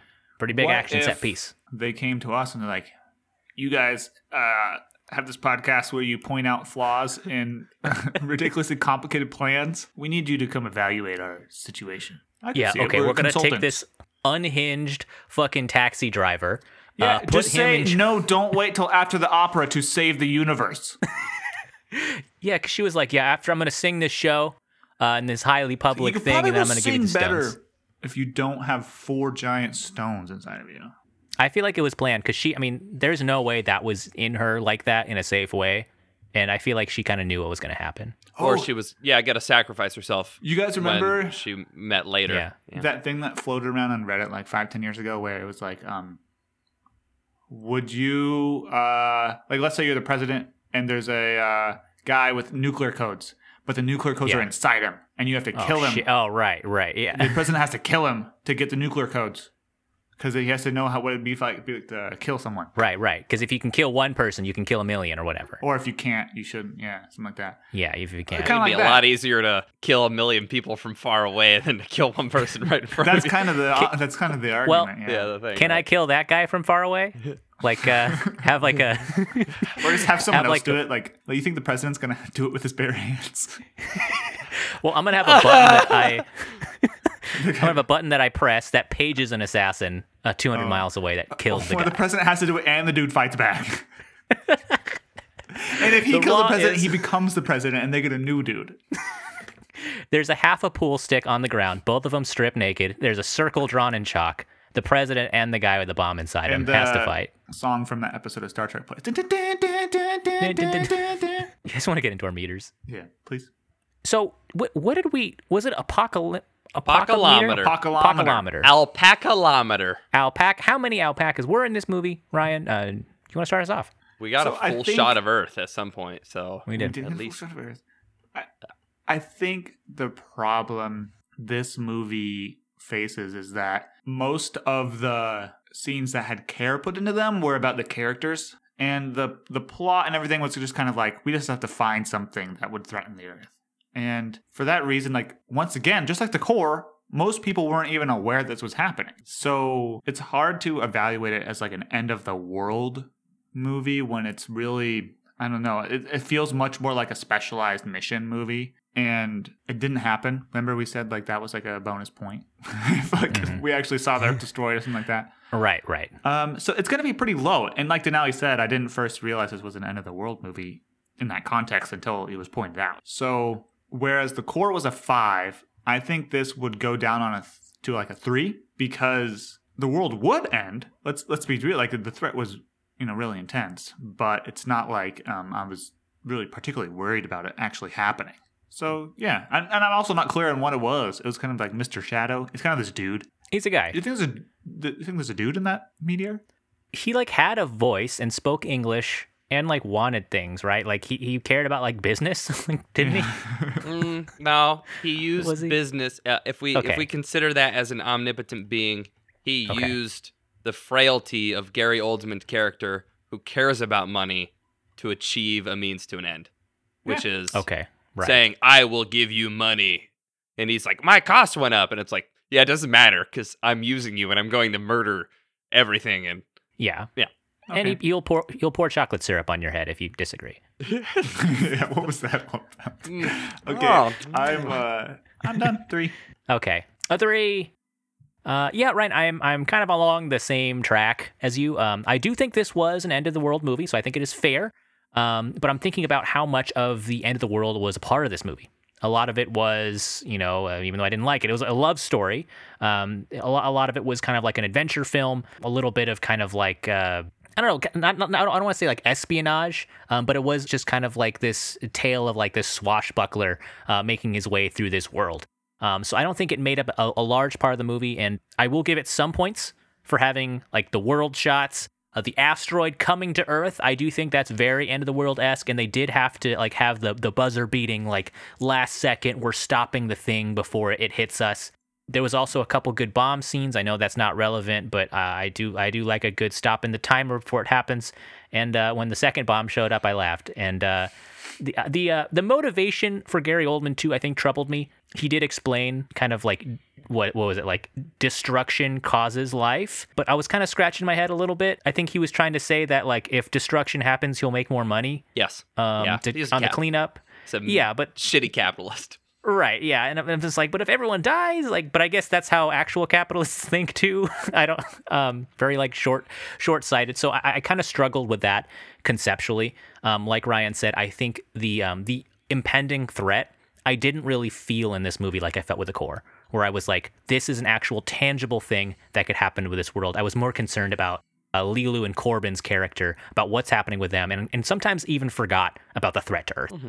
I think for that reason, I'll give it a two. I think I get some points um, for for kind of recognizing that the Earth's going to end, um, but I don't think it was the central focus. Fair enough. Yeah. So my apocalometer, I think end of the world, straight out of the gates, you're hit with fifteen minutes, really. This is a long movie. I think it's like two hours and seven minutes. You're hit with a strong fifteen minutes of world building, uh, setting up this apocalypse and how it's going to happen. And I agree with you that throughout the middle of the movie, we kind of lose that. We we lose that the apocalypse or the end of the world is going to happen. But the major theme of the film is, you know, a quest to stop that. Um, and a lot of the world building and scenes are are entirely focused on that. The mission room with the president. So I'm going to give it a point one a point for that, because the military of the Earth, and I'm just going to call it the U S A at this point, is involved. They're inept. Yeah. They try to stop it. They don't stop it. Um, they did try to nuke it. That is, so, that is a point. So they that did is... try to nuke it. So I think that's yeah. like almost directly in line with what happened in the core. Uh, just like the core, there's an evil guy whose fault it kind of technically is that we're closer to the end of the world. Uh, and we don't get that delivered to us until like seventy-five percent of the way through the movie. So I, I think that's a common theme that I'm going to start looking for in these apocalypse movies. So it was Zorg's fault. It was like, well, yeah, I'm trying to steal the stones and, and stop everyone from being saved. So I thought the scenario was cool, even if it wasn't entirely yeah. like well developed. Like there's there's an evil. I thought in world it was explained relatively well. Uh, but yeah, so I mean, otherwise, but volume being low, I'm gonna be on the other side of five. I'm gonna give it a seven. Um, I do think the movie's a bit more obviously of a space opera than an End of the World, but I think you know there was there there were a lot of there were a lot of timers in this movie. There's a lot of counting down. There's a lot of a lot of this hit the points for an End of the World movie, even though it was focused on the quest to to stop it. Yeah, fair enough. And um, I did I did notice there was no San Francisco uh, Golden Gate Bridge oh, getting fucked up. There was movie. the huge bridge in New York. That was, but that was, was there, like four hundred yeah. like floors up in the air. Oh, that's, well, yes. I mean, it was it was close. It's just uh, without the Golden Gate Bridge getting fucked, um, or st- or at least Statue of Liberty um, getting like decapitated. You know, that would have I would have accepted that, but. Um, that's also going to be a doc. But yeah, I mean, that's that's uh, that's our apocalymeters. How apocalypse was this movie? And now we're going to move into our movie meters. Um, we've always separated our themes with how we think about this movie. And I think this will be interesting. Uh, Ryan, what do you think for your movie meter uh, for Fifth Element? The short answer is I don't know. I'm going to try and talk myself into something. This is the this is the hard part with this movie because I don't under I don't know how much I got it. Like, I don't I don't know whether or not what I got was what it was trying for me to get. So, and my gut feeling is rather low, but I didn't hate this movie. I didn't think it was a bad movie. So I don't think it should go under a five. So those two in my brain is kind of hovering around the five or six range. Um, my biggest problem is that I love sci-fi. And for this movie, it doesn't feel like it was made by someone who really loves sci-fi. Even though it might have been, it didn't feel that way to me. And the big pantheon for me, or not pantheon, but the, the big boy at the top is Blade Runner. And I, I didn't grow up on it, but it's a huge, hugely formative movie for me. And this movie just kind of felt like a lesser Blade Runner. Mm. And this is going to also tick Jace off, but I don't like uh, The Mummy with Brendan Fraser. What the fuck, Ryan? Oh my god! I was gonna pitch a Mummy season, and so this I don't movie, wait. Why would it tick me off? I thought you. Really, I thought you liked The Mummy. I like The Mummy. I liked Maybe. the movie. I don't. Oh, I thought you were like. I thought you were felt. I'm not a. Mum, I'm not a Mummy truther. Oh, you think okay, Jason seems you... like someone who would like The Mummy? Yeah, because he likes this fucking movie. I like the, the Mummy's a great film. Okay, I well, love then, Brendan Fraser. Then it's gonna tick. Then it's yeah. gonna tick um, Denali off. So okay. This movie felt to Blade Runner what. Like The Mummy feels. This to is Indiana like your Jones. Aragon to Lord of the Rings. yeah, yeah, yeah. Like, like The Mummy is to Indiana Jones in a similar way, where I just don't think it's a very good stab at the genre, and I think there's like a movie starring Harrison Ford that would be way better. And part of it is technical for me. I didn't like the lighting in this, and I understand that's part of the tone. They want to go for a light themed movie, but. Um, there's like Arnold Schwarzenegger movies that are fucking hilarious that are sci-fi, like Total Recall and Running Man and stuff, where, you know, take a jab at that. Like, this movie wasn't nearly funny enough to be called itself a light movie. And, um, yeah, it's totally all over the place. And I didn't, I, from a technical perspective, I think the lighting, lighting wasn't great either. I didn't understand how these people could be in a tomb, but it was like sunny all the time. And, uh, even though it was a character who was supposed to provide them light and that like was not their main form of light. Ah! And, uh, during a lot of the action scenes, I felt like we were at not only action scenes, but every scene we were seeing the characters' fronts, but there's a lot of travel. In a lot in an environment that we're not familiar with. And it's not like someone's walking on the street and they're brooding, so we need to look at their face. It's more just like a character's going somewhere, but it's an A-list actor like Bruce Willis, so we have to look at their face. And I had no idea where these people are going. Turn the camera around and show me their back. Like, show me where they're going and let me get a lay of the land like during an action scene. And that really helps me out. Mm-hmm. Um, I didn't get a lot of that here, so I felt like it was kind of glamifying it. When I when I see things like that, like really... overexposed lighting and, you know, shots of actors' faces in every single shot. I think it kind of um, shows a glamorous side of of these movies that I think Hollywood indulges in way too much already. So there were parts I liked.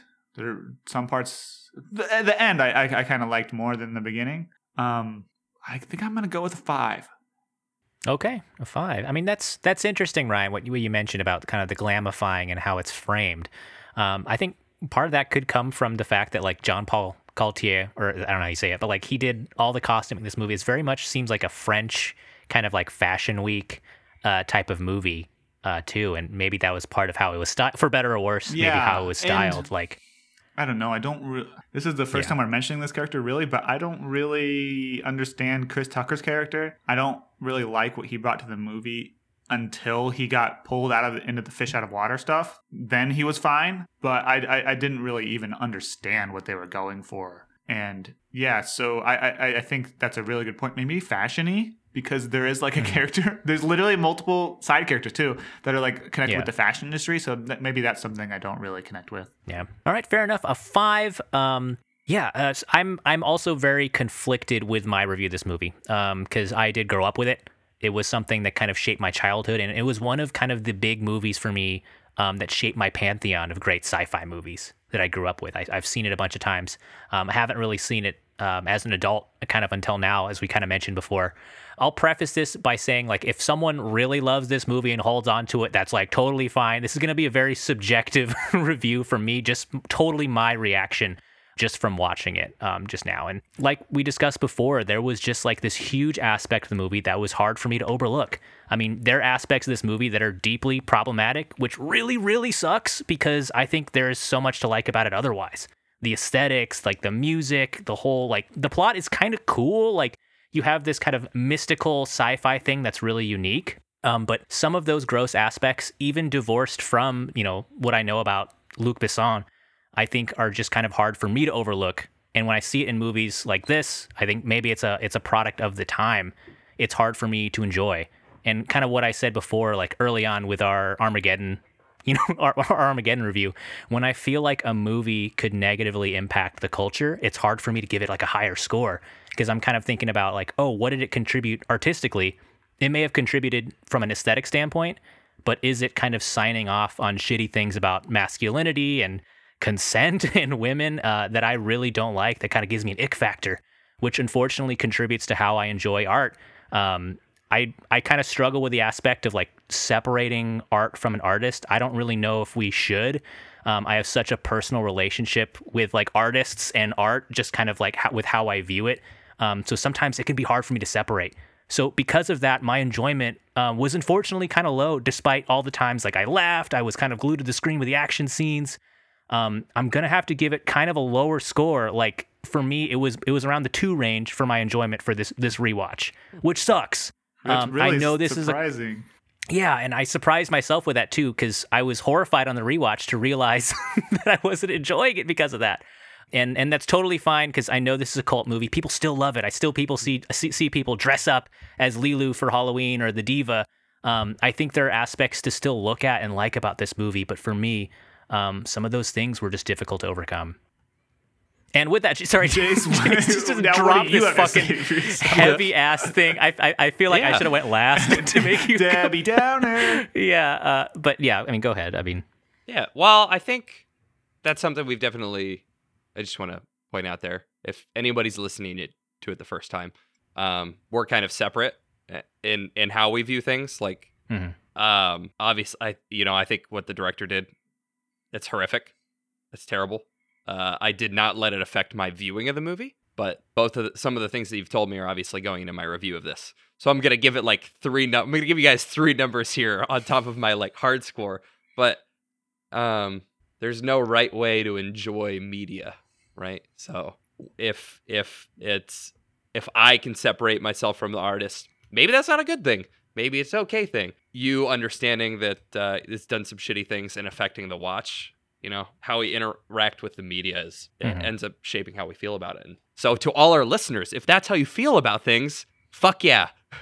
Good. Yeah. Oh, I'm on the fuck so, you. Fuck you. Um I'm I'm on the I'm on the opposite side, so my actual like finish the movie value is an eight. And I'm And I gave it that before we have this conversation because I do think that f- the goods for this movie for me, everything is like really tightly knit, tied together. It's a two-hour movie, so there's a ton of detail.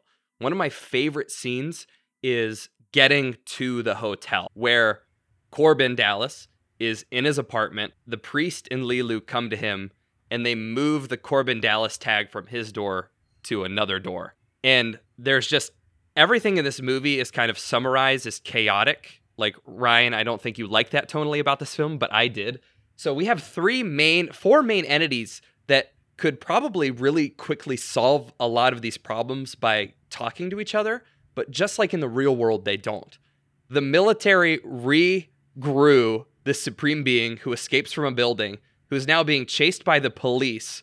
The military could have told the police to not capture her as a criminal. Instead, she gets saved by Bruce Willis, who is an ex-military officer who knows the police. So it like it spins this complete web where in the scene that I was discussing earlier, like Zorg kidnaps who he thinks is Corbin Dallas so that he can attempt to uh, he can make one of his aliens like morph into him and get on the ship. Right. Before this happens, the priest in Leeloo, the priest is acting like Corbin Dallas before Corbin Dallas actually shows up and like, oh, I sent him here to get on myself. And we get this funny, like, compartmentalized scene in in New York where four people are trying to interact and be Corbin Dallas to further the plot to get these stones. And it's a chaotic mess, and nobody's working with each other. So there's no quick and easy way to get through it. And I think that the movie did that a lot. Like, we mentioned the smoking. It's like, oh, I'm trying to quit smoking. So the filter is seventy percent of the cigarette. And like, yeah. there's the the art that they, the work that they put into building that scene and that those set pieces, um, you know, I think that went through. I think that moved in through the movie. Um, I liked Ruby Rod. I liked Chris Tucker's character. I think it's funny because, again, I think that the entirety of this movie is supposed to be a satire, and he's like a shitty Channel five news artist. He does exactly what we're doing. He's talking into the nether and screaming. And it just like it comes in and it completely upsets the course of the movie. Now, I don't totally agree or understand why the horniness and like why it was like it was so sex impacted. Besides the fact that it was addressed, the kiss while she was like, um, I saw that and I was like, oh, not okay. And then they maybe didn't do it enough service to say that was really wrong. That should not have been done. Um, I recognize from the nineties, problematic movie. So I was going to take out, like, my initial eight was like, wow, that's problematic, but I hadn't thought through it. So like after you guys told me and we discussed some of these things and I see the, the Born Sexy yesterday, um, and more, more of the problematic nature, you know, it's like, I would say I'd bring it down to a seven or a six. So it's like in the moment, I'm like, oh, that's problematic. Enjoyment is like a soft ten, but yeah. then critically reviewing it, it's, It's it's a bit lower. It's like a, a six or a yeah. seven. So, um, if this movie could be, you know, slightly redone in a way that some of those problematic things are taken out, you know, it's like a hard ten for me. Mm-hmm. I loved yeah. it, but yeah, just like what we said at the outset of this podcast, divisive movie. yeah. yeah, and yeah, that's that's totally fair, dude. And I appreciate like kind of the understanding with that too. Like, you know, this this movie. What sucks is like. I to- I totally tonally vibe with this too. Mm-hmm. Like the humor for me was like totally working. Like I loved the Corbin confusion, like the kind of the Squidward moment where it's like, he's Squidward, he's fucking Squid. Like they didn't like, um, even just like the gags. Like I wish we would make more movies like that where it's just silly fun, even just for the sake of just like variety.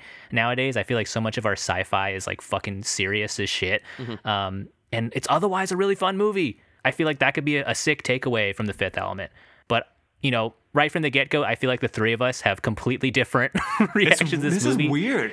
Yeah. Um, right? Like, this this yeah. mo- one movie found the way to, like, kind of not divide yeah. us, but, like, find the differences between us. Uh, we yeah. all have different experiences. And I think this is yeah. something, too, is, like, Denali has this really good way of bringing in the outside world and giving us context for where this movie lives. And maybe me, I, I kind of, I don't really go into movies trying to like really enjoy them anymore. Can then, we enjoy them after this podcast? You know, then, like... uh, Jace go, does the exact opposite. Goes into movies really, you know, trying to enjoy them. And I think that's what we learned about this podcast and like why it's lasted so long is that we all do that mm-hmm. differently. And this movie shows us is like a perfect example of why. Um, I, yeah. I would like to point out that I really do like the genre. It's my favorite genre. Mm-hmm. And I, I French re- movies. What? No. French, French, horny French movies. It's right. Favorite genre. It's like space operas and sci-fi. I, I really do love, and I don't read yeah. that many books of this genre, but I would recommend um, you guys check out uh, an author named Jack McDevitt. He has written my two favorite space operas, and they're recommend, recommended to, uh, to me by my friend Reed. And um, hmm. the first one is uh, that I would recommend is Engines of God.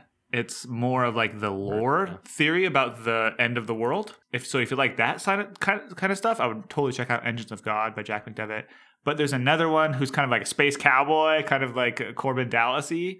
And that one's called, I think, uh, Talent for War. And I think those are both short series, but the first books are pretty much standalone. So I would totally recommend you check them out. Um, they oh, just added it to my Goodreads. No, yeah. I mean, and they're pretty short. You can go through them pretty quickly. But that's something, too, is... I really, I agree with Jace. Is that like, could you imagine if they redid this and kind of hit the right notes? I think it could be, because that's that's one of my complaints with Blade Runner. Is like everything's so fucking. There's a ten minute shot of like Harrison Ford crying in his apartment. Like, like it's come on. And so like this movie is the exact opposite of that. And I think if they kind of with the Blade Runner twenty forty-nine angle, if they redid this in some way or did a sequel or something, I think they could really pull it off. And, we could probably, mm-hmm. besides the director involved, we could probably master cut this to remove like oh, sixty, yeah. like yeah. like sixty seconds of content.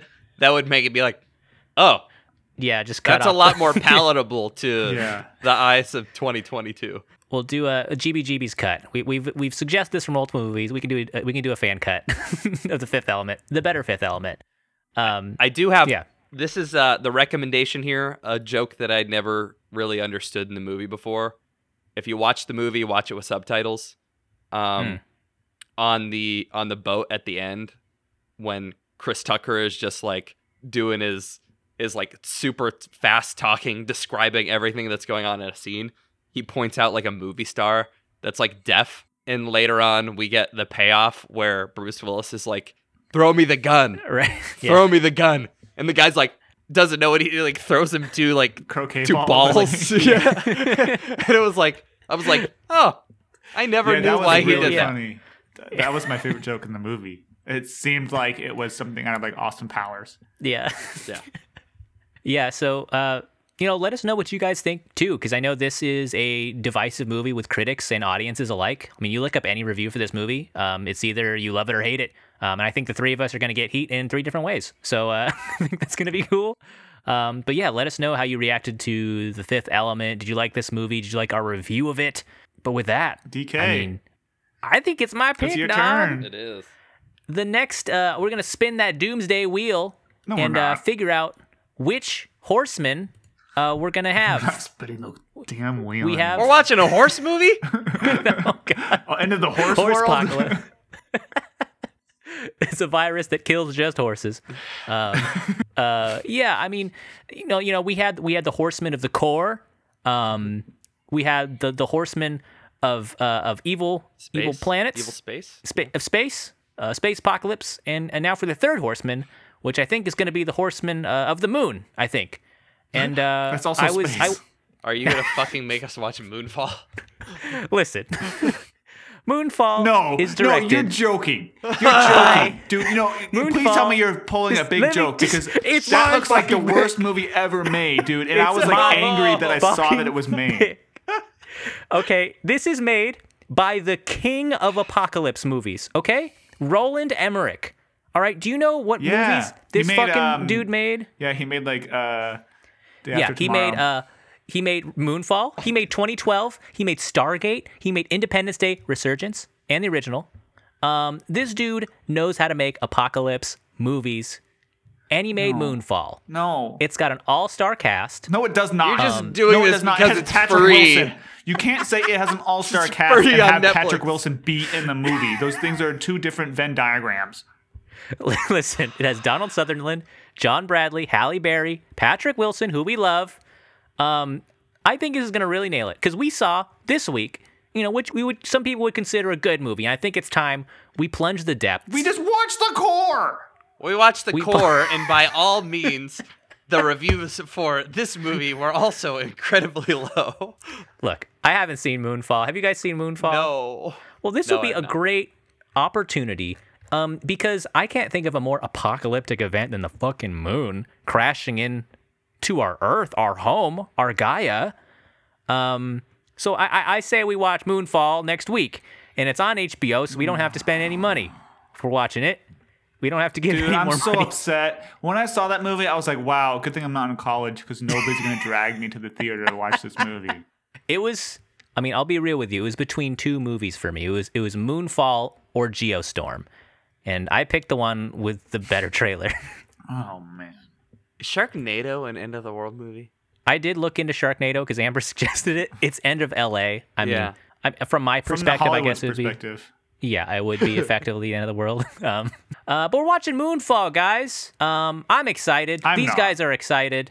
It's going to be a great movie. Don't watch the trailer. There's a lot of spoilers, guys. I I, I watched Were there? It. I thought, like, I, I was kind of hoping the movie wouldn't. You know, I thought the spoiler in the trailer was the premise, or is it not? Is it a, is it a big reveal? I thought they threw us a whoop a whoop-de-doo. Yeah. Just let's watch the movie and, and we'll talk about it. If you guys haven't seen Moonfall, watch so, along with so, us. So one thing, too, I want to say is that in yes. order to, to keep morale up and yeah. to kind of get us through t- a ten-episode marathon, because we are a marathon yeah. podcast, let's yes. not fail to repeat that. My morale's pretty we high. You can't just do three stinkers in a row from my perspective. Like, whoa, whoa, you Ryan, gave, it, you gave buddy, this movie a two. Buddy, Dude, you gave this movie buddy. a two. I don't know what I'm going to give the next one. Uh, right? Also a two. Ryan, your pick is next. So, uh, okay, so, I, so, I, so you're relax, saying I have you know? to pick a good movie. And also, the freaking audience isn't going to want to watch an episode about the movie Moonfall unless we really sell it. And they don't know unless we listen. So, but I mean, no. I have. There's no part of my will or being that's able to veto by the greater no, power, his choice. You're, so you're we have righteous. to watch Moonfall. So the we thing have- is, is like, remember when we started out with seasons with like forty-seven Ronin and the last thing he wanted? Yeah. Th- I think those were poor choices. Those were good choices. Those seasons were huge. In- and this season's going to be huge like the moon. Mm-hmm. And uh, this movie cost one hundred forty-six million dollars what? and made sixty-seven back. All right? It earned sixty-seven dollars. This, this was this movie was made to evade taxes. This is an I R S windfall. Um, so I'm excited.